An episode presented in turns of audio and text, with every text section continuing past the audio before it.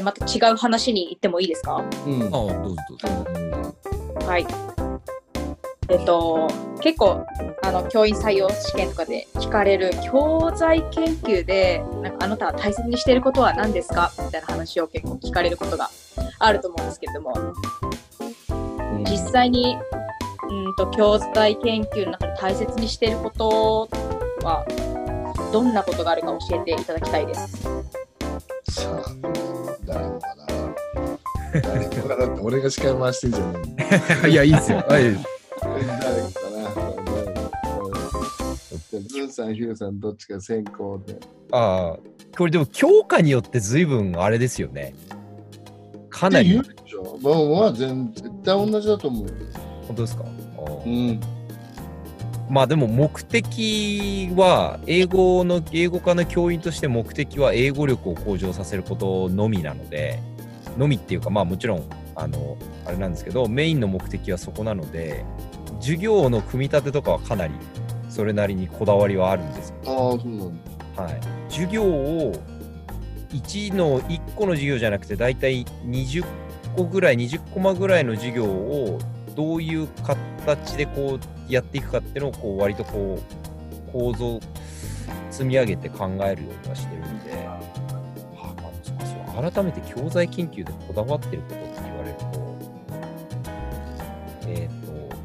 ごめんなさいちょっと英語になっちゃうんですけどうん。ア authenticity、authenticity っていうんですけど、うんうんうん。えっ、と、実際に使われてる英語に近いもの、加工されてないもの、本物をなるべくは、えっと探すようにします。はい。なので、変に情報が落ちていて、教科書のものっていうよりも、実際に使われてて少し難しかったとしても、そういうものを探すようにはします。えこれちょっと後で教えてね、偏差値70超えてるところのあのオーセンティックなものって何なのかすげえ興味 何なんだろうはい。ですかね、なオーセンティックなものを探すようにするっていう感じにはして自ます。身的なものね。はい、はい。グンさんは？ざっくりですけど、うんと目指す姿というか、こう目指せる姿はどんな姿かなって、まあ、あの僕は体育なので、この種目、この競技においては、えーこういう姿を目指せるかなっていうことを、まあ、その学年の子だったり、クラスの子とかの現在地とか、あとはかけることができる時間がどのくらいあって、場所と道具がどんなものがあって、っていうところと、一番僕大事にしてるのは、そのつまずきあるあるっていうか、うんこういうふうにつまずくよなってよくいるよねっていう姿を洗い出して、その対策をどうするか。言葉がけだったり補助具だったり今言われてる ICT を使っていった方がいいのかとかっていうことを考えるのが授業だけじゃなくて何かを指導する際に野球でもそうなんですけどそこはもうつまずきあるあるを考えるのがとっても大事だと思う。なるほどね。じゃあ俺か？じゃあ俺俺が大事にしてるのはやっぱり授業の構造だよね。つまり子どもたちの思考の流れがどういうふうにいくかそれがスムーズに流れることを一番大事にしてまあ何かこう題材を作っていくわけ使っていくわけじゃん。バーンと出してこれをこういうふうにこういうふうにこう流していったら子どもたちがとっつきやすいっていう。中学校は英語の教科書の場合はもうあの誰でもできるのよ本当は。でだけど若い先生が一番失敗するのはある部分を詳しく教えすぎて全体の流れがなくなって何やったんだっけっていうところに行っちゃうところが一番分かんなくなるところなので。ずっとこう思考の流れが邪魔にならないようにこう組むこと。それが一番大切にしていくかな。子供らのの思考の流れの邪魔をしない、まあ、それがスムーズにいく。それが教材研究の中で一番大事な組み方かな。それはまあ野球も同じだよね。邪魔しないっていう。どう？米さんはどう見てうんでもさっき軍さん言われた通りに本当に体育なんかはできるできないって結構分かりやすいのでそのできない子をいかにやっぱり教えるかっていうか、まあ、手伝ってあげるかっていうところでできなかったらじゃあこれをやらせてあげようとかっていうのを結構うーんと何個も持っておくことは必要かなとは私は思ってたので、まあこれができたらじゃあ次はこれにやってみようとかっていうふうにいろんなまあ、練習方法じゃないですけども、そういうのを探してあげるっていうのが大切かなとは思ってました。はい。俺ね、あれこれ話したっけ？あの、体育の先生がね、女子、女子に飛び箱を教えてるわけよ。一番難問なとこじゃんなんか。そしたらその先生は、まず8段を組み上げるの。一番高いやつを。そして子供たちに、あそこに登ってみろって言って、ロイター板でジャンプさせて、8段目に手かけるようにに行くわけよ。で、ジャンプして登ればいいから。もう何をこう、ね、子供たちはキャーキャー言いながらやってるわけよ。で僕はこうそれを見てて、これは何をふざけとるんだと。思思いません？俺は思ったのね。そしたら、そこで壁になってるわけじゃん。8段が。だからそこでタイミングを切って上に飛ぶっていう、飛ぶっていうことがまずできるようになるわけじゃん。登ってみろだから、切ったら手上に上げるっていう、手を前に出すっていうことができるようになるわけじゃん。この後に、4段とか飛ぶとみんなポンポン飛んでくるんだよ。つまり飛び箱に必要なことは8段に登ることから始まるわけや。これを見た時にはね、俺はもう鳥肌が立っちゃってね、これが教えるってこういうことなんだなっていうふうに思ったのが20年ぐらい前かな。それはすごかったな、この衝撃は。だって遊んでるうちに必要なこと全部身につくんだもん。どうですか、グンさん。どう思いますこの指導？いや、あの、僕も8段にはさせないですけど、必ず6段は同じのようなことさせますね、6段で。気づいたらできてたっていうのが最高ですよね。そうね。そのさすがだね、グンさんも。仕掛け、仕掛けをどうするかっていうのも本当大事だとは思いますけど。うんあと、なんか道徳とかでも、最初からすぐ指導書に飛びつかないようにしてます。うんまず、集書きがないやつを自分の中でしっかりと落とし込んで、その中のこ変な表現ですけど、答え合わせを指導書とするっていうか、そうしないとなんか、すごい浅いことになったり、うん、要は、それこそ誰がやっても同じじゃん。まあ、誰がやっても同じように指導書ってあるんですけど。強化だからね。でも、最初からそこに行くのと行かないのって絶対違うなと思う。そうだね。そうさんどう今の八段の話聞いてみて。軍さんも。そういう、あーそういうこともあるのかと思って、私は結構できるようになっていくためにはこう低いところから徐々にスモールステップじゃないですけれども、そういうふうに積み重ねていくことが大切かなって私自身は思ってたので、あそういう実際にじゃあ高いところから始めて、それができたら下もじゃあできるんだっていう、そういう方法もあるんだなって今、はっと思いました。そうそうそう。これね、だから、あのね、あの、野球人口が減る理由だよね。野球ってみんな相撲、最初のスモールステップから全部始めちゃうよね。面白くないもんね。ボールの握り方から教わる。いや、まずボール持ったら投げたいでしょ。ボール持ったら打ちたいしね。そういうとこから行っても全然いいんじゃないのって思うことが大事なんじゃないかな。でこの体育の授業でベースボールパイプやってみてください皆さん今、うちの学校やってますよ、ベースボールパイプタイプの。やっぱり子供たちにやらせると、やっぱり最初の、そのじゃ野球、あのまあ、ソフトボールっていう授業だったらば、やっぱキャッチボールとかボールの取り方とか持ち方とかそういうのやるんですけれどやっぱり最初に試合をするとすごくわーわー盛り上がるのでそこからあ楽しいなってなってそういうところを学べていくんじゃないのかなっていうのが今納得であそういうことかって部活にもつなげられるかなっていうのは思いました今。うん、まあその通りなんだよ。まあ、そもそもさ、あの野球って何何で始まったかっていうとさ、そのタウンミーティングをするために、タウンミーティングでみんな集まった人たちが信仰を深めるためにやろうって言って、最初はタウンボールって言われてたんだよ、野球って、ベースボールで。みんながワーキャー言いながら集まって、その信仰を深めるためのレクレーションとして始まっていった。でそれが構造的になって、その陣取りゲームみたいな、まあ、基地を、相手基地を落としていくんだっていうベースボールに発展したんだから、その発展と同じようにやっていけばみんな結構楽しくやれるんじゃないのっていうふうに、まあ思いますよ。まあこんなことを僕が優しく言ってると多分僕に教わってる選手はおいおいって思ってる聞いてるかもしれないけど、でも出だしはそこなんだよね、全部ね。だからそのこっちの工夫次第で面白くもなるものたくさんあるんじゃないのかなっていうふうには常に思ってますよ。なかなかね、相手だと広めがないんだよね。そしてこういろいろと人の人のアイデアのあるようなほらあの本を見るとあんま面白くないんだよね。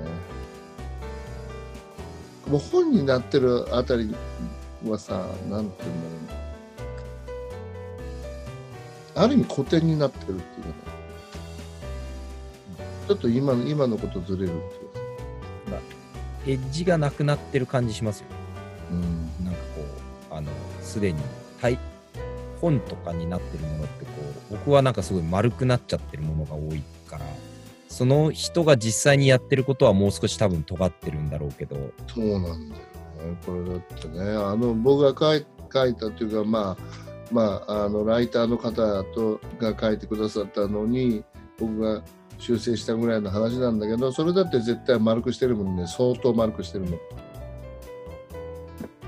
尖ってないわけがない。どうしてもそうなっちゃいますよね。丸くなっちゃう。うん、でも丸くしてる時点でなんかこう、ね、実装から外れていくことは多分あるんだろうなと思うし。それこそ今、その、やらせてみるっていうところで言うと、その、まあ、僕は英語の、その、ごめんなさい、なんかちょっと話が行ったり来たりで、英語の授業になっちゃうんですけど、の話になっちゃうんですけど、あの、文法の説明とかは極力なるべくせずに、とりあえず読ませてみるっていうシステムがあるんです。僕、それ今をやってるんですけど、あの、教科書5回繰り返す。あの、1年で5回同じ教科書を繰り返すっていうのがあって、一回とりあえずリスニングでなんとなく聞いて分かればいいよ。その次、大体こんな感じのこと言ってるよね。3回目ぐらいにようやく、その、今までいわゆる最初に授業でやってたような説明をちょっと入れて、4回目はもう覚えてきたから、もう、えっと、今度はじゃあ話してみようね。5回目はじゃあ自分でその言葉を再生してみようっていうのを1年間で5回。まあ中学生だったら5回ぐらいいけるんですけど、高校生だったら3回ぐらいいっちゃうんですけど、そういうのをこう繰り返すっていう漆塗りの作業。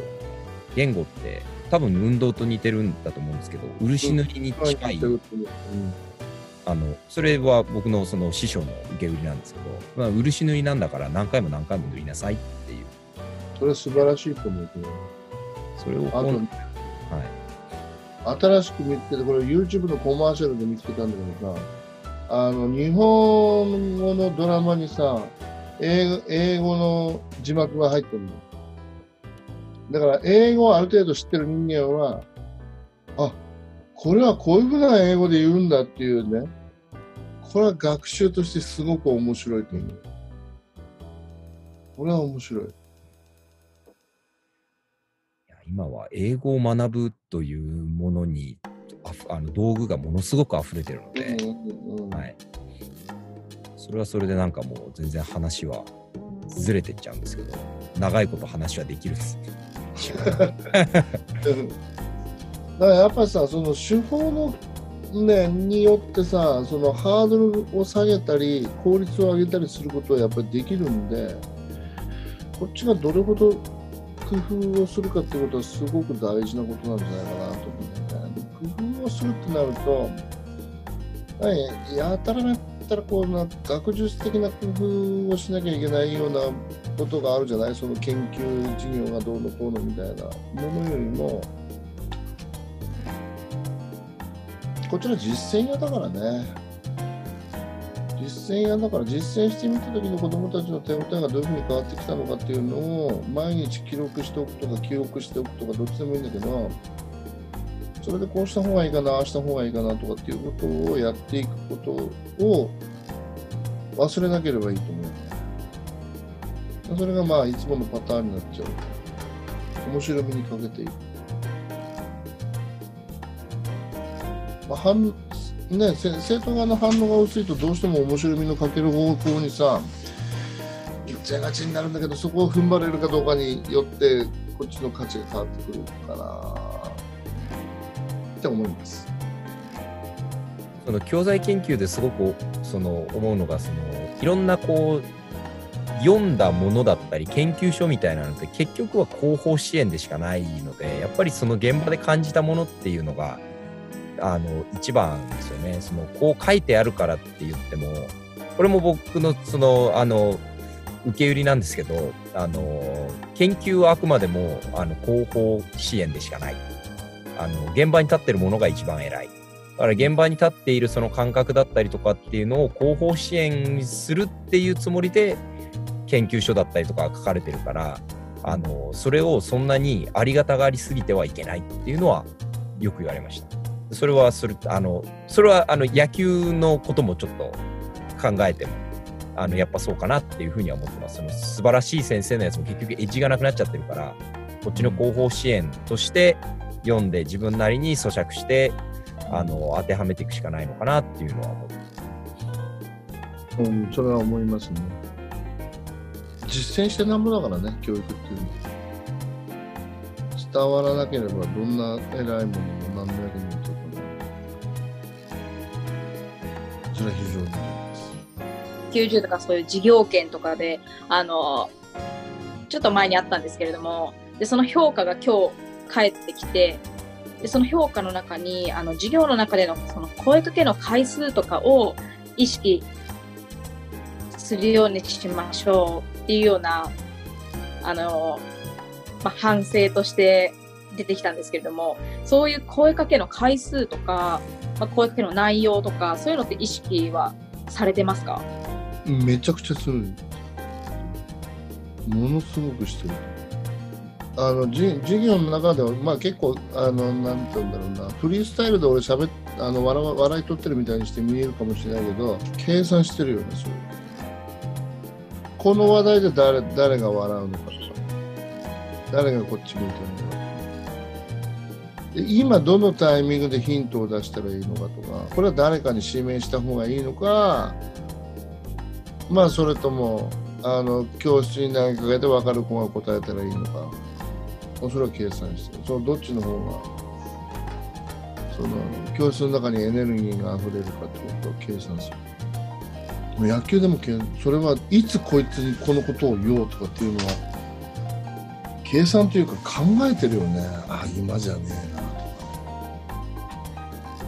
今俺がこのこのことを言ったらこいつは混乱するんじゃねえかなって思うといややめとこうとかっていうのもあるし。それは結構結構結構ってその相当考える。でも米さんがさそれやった授業の中でさ自分がびやっぱ V とか取っとくといいと思うんだよね。VTR 取っといてさ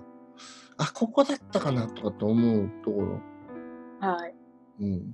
で必ず癖あるんだよね人間ってさ。だからそのいい癖もあるし悪い癖もあるのね。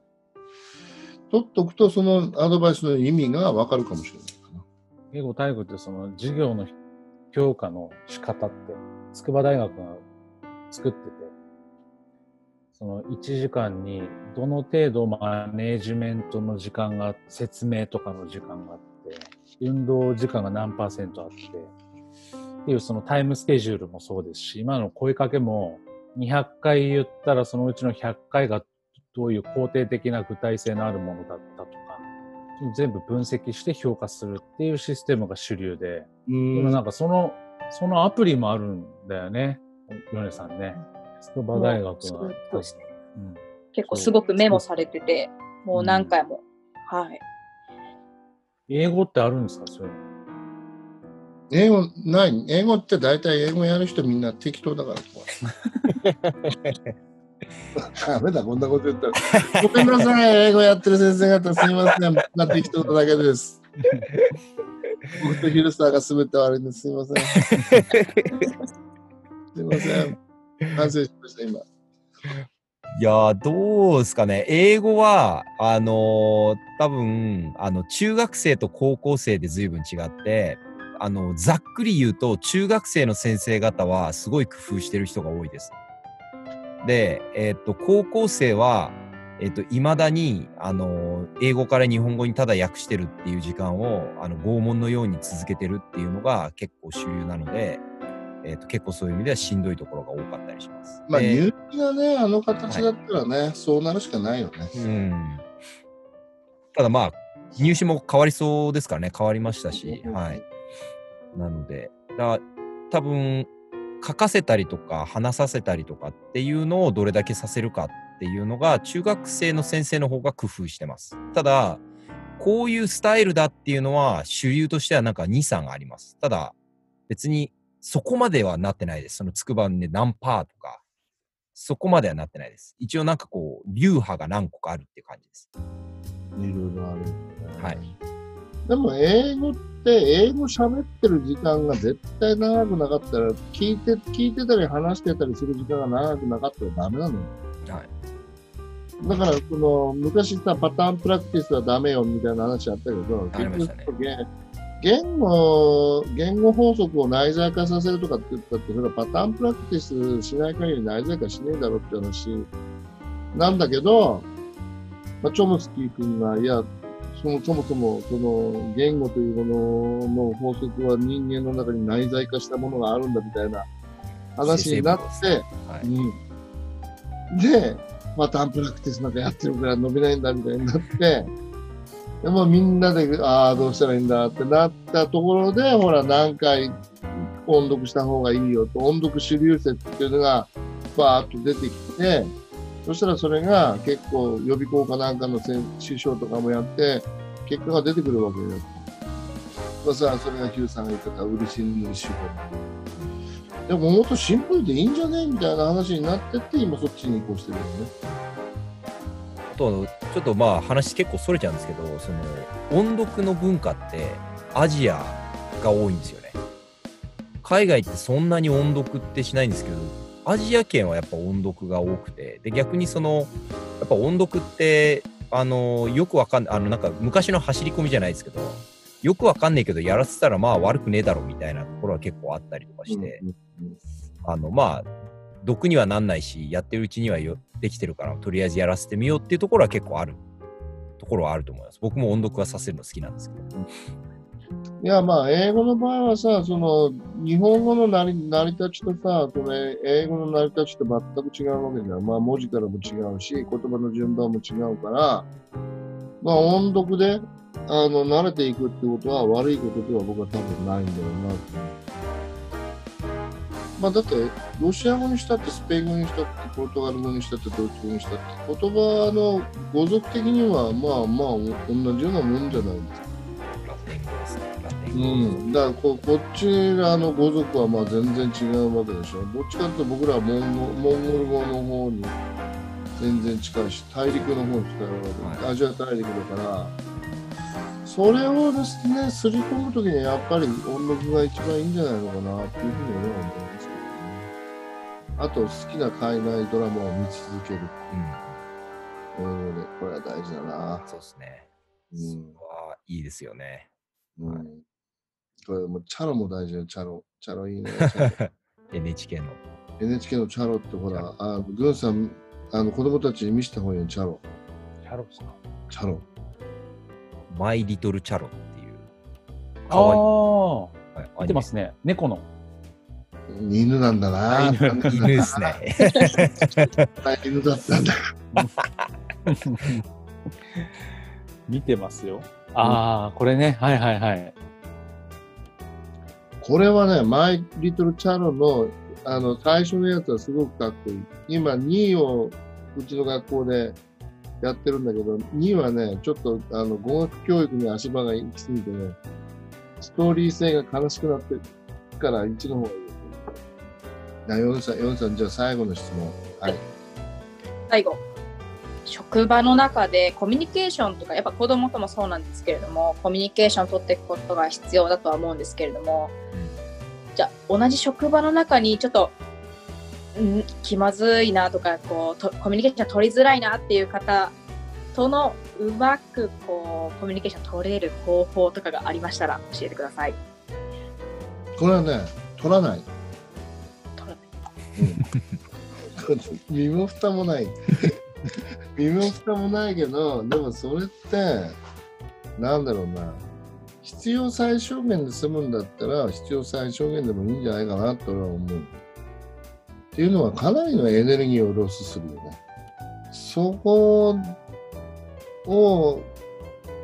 大事にしすぎる必要は僕はないのかなと。残念だけど。だからまあ例えばそのあなたの敵になろうと思ってるわけではないんだよっていうことをこっちから示すことはいいことだと思うけどそれが相手にうまく伝わるか伝わらないかを悩む必要はこっちはないんじゃないかなぜならば彼らの先生ではないからですよ僕ら彼らは同僚であってねそこまで考える必要はないのかなっていうふうには思ってしまう僕は。でそれが例えば自分のあのやるべきこととかやりたいことをに、えーマイナスをもたらすことになった時にはそれはもう戦術を練ります。そんなコミュニケーションなんて美しいことまでは考えない。それは大人として仕事だか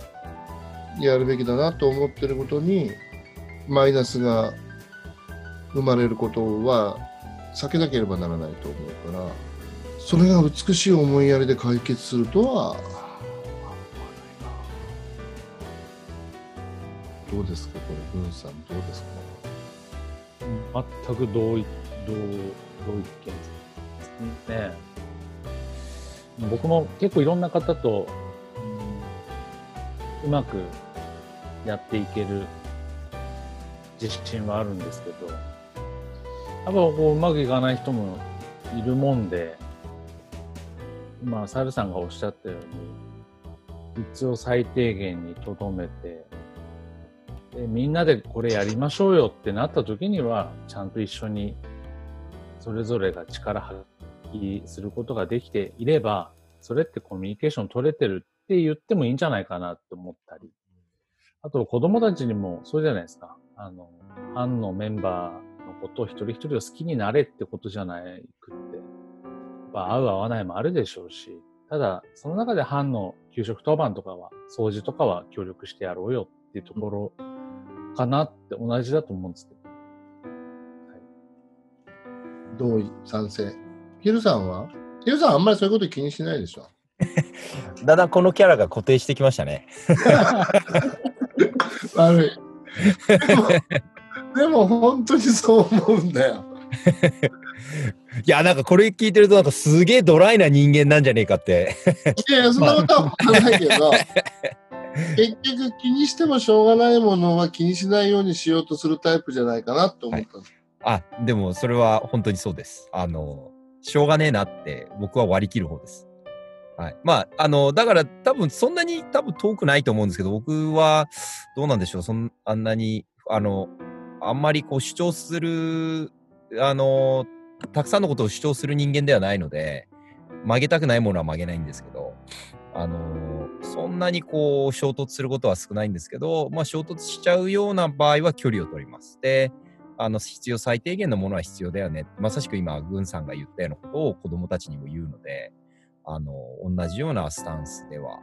やります。まあ、あとはその地雷がどこにあるのかなっていうことは一応気にはします。はい。なるほどはい。なんかやっぱり自分にとっても地雷があるように人にも地雷があると思うので、多分こういうことを言われたり、こういう風なアプローチは嫌なんだろうなっていうのは、それは一応気にはするようにはします。はい。で、互いに地雷に、地雷源に踏み込まないようにねっていう牽制を、牽制っていうのかな。まあ、はい。そんな形ではコミュニケーションしますね。全員に仲良くは難しいです。なるほどね。あったね、そのブルーハーツの歌にさ、月の爆撃機っていうのに、ここから一本も通さないっていう、恋人も友達も通さないっていうのがあったじゃん。後で聞いてみて。月の爆撃機。まあその地雷原ってこう、ここは入り込んじゃダメなとこってお互いにあるんだろうと思うよね。どう、ヨネ、ヨネさんはどうするの？その時ニコッと笑って、はいって言って、切り抜けそうですね。まあ一応、一応、はい、ちゃんとみんな聞きました？ヨネは悪いやつですよ。ヨネ、はいって言って笑った時にみんな気をつけてください、皆さん。聞きました？悪いやつです。しっかり聞きます。はい。いや、でも、ある意味、したたかでいいと思いますけどね。僕はそういうスタンスは好きだと思う。好きです。うん、本当にあの、なんて言うんだろうな。うん、衝突したくないけど衝突しちゃうことって、まあ、ないわけじゃないしね。だからまあ、僕は、あの、すごい気にする方なのよ。頭にきちゃう方だし。だけど、まあ、ある時期まで来るともう、それはね、あの、さっき言ったみたいに思うようにしてるわけ。まあ、もうかなりのロスだなって、傷んじゃうなって。それはね、結構考えるんだよね、俺は。すごいこう。疑いとしては、HSP じゃないかという疑いは俺は自分にあるので。軍さん笑っとるし。結構だから考えるんだよね。変なことを覚えてるし。あの、埼玉のあの飲み屋で、えー、軍さんに、こっちの方が絶対うまいハイボールだって教えたのは良かったのかとかそういうことをあありましたね。覚えてますよ。僕も覚えてますよ、そういうの。はい。覚えてるのわけよこうなんかねだからまあでも結局自分のものじゃないものを考えすぎるってことは相手が自分の生徒じゃなかったら自分が痛むことの方がはるかに多い。だから米津さんそれはやめた方がいいと思う。で米さん見て悪い人だと思わないもん。でもさっきあのヒルさんの言ったそのな地雷を踏まない中でもやっぱ自分を曲げないっていう曲げないところは曲げないっていうそういうのはやっぱ必要だなってすごく感じました、はい何のために曲げないかだよね。何のためにまああのある意味さ僕自分で野球ずっとやってきてるじゃない。でじじゃあサルさんの野球って何なのって言われたら別に何もないんだよね。別に何もないのそれは。だからこう野球がこうだったらもっと面白いだろうなっていうかももっとなんかもっと意味があるんだろうなと思うことを言ってるだけで、言ってやってみようと思ってるだけなので、サルさんの野球とか曲げないサルさんの方針っていうのはあるんですかって言われたら何にもないよね。常に変わっていく。面白い、面白くて効果があれば、もう何でもやりたいと思う感じかな。だからその曲げない自分って何のために存在するかってことはすごい大事だよね。だからその子供たちのためにならねえことはやりたがねえぞっていうところであればそれは曲げる必要はない。誇示しなければならない自分というのが教師という立場においてはね誰のためであるかってことは大事ですよね。個人の場合はいろいろあるじゃん。お前に言われたかねえよみたいな そういうのがあっていいと思うけど教師としてはま曲げないのは、まあ、あくまでも生徒のためなんだ。生徒のためになるかならないか。それだけ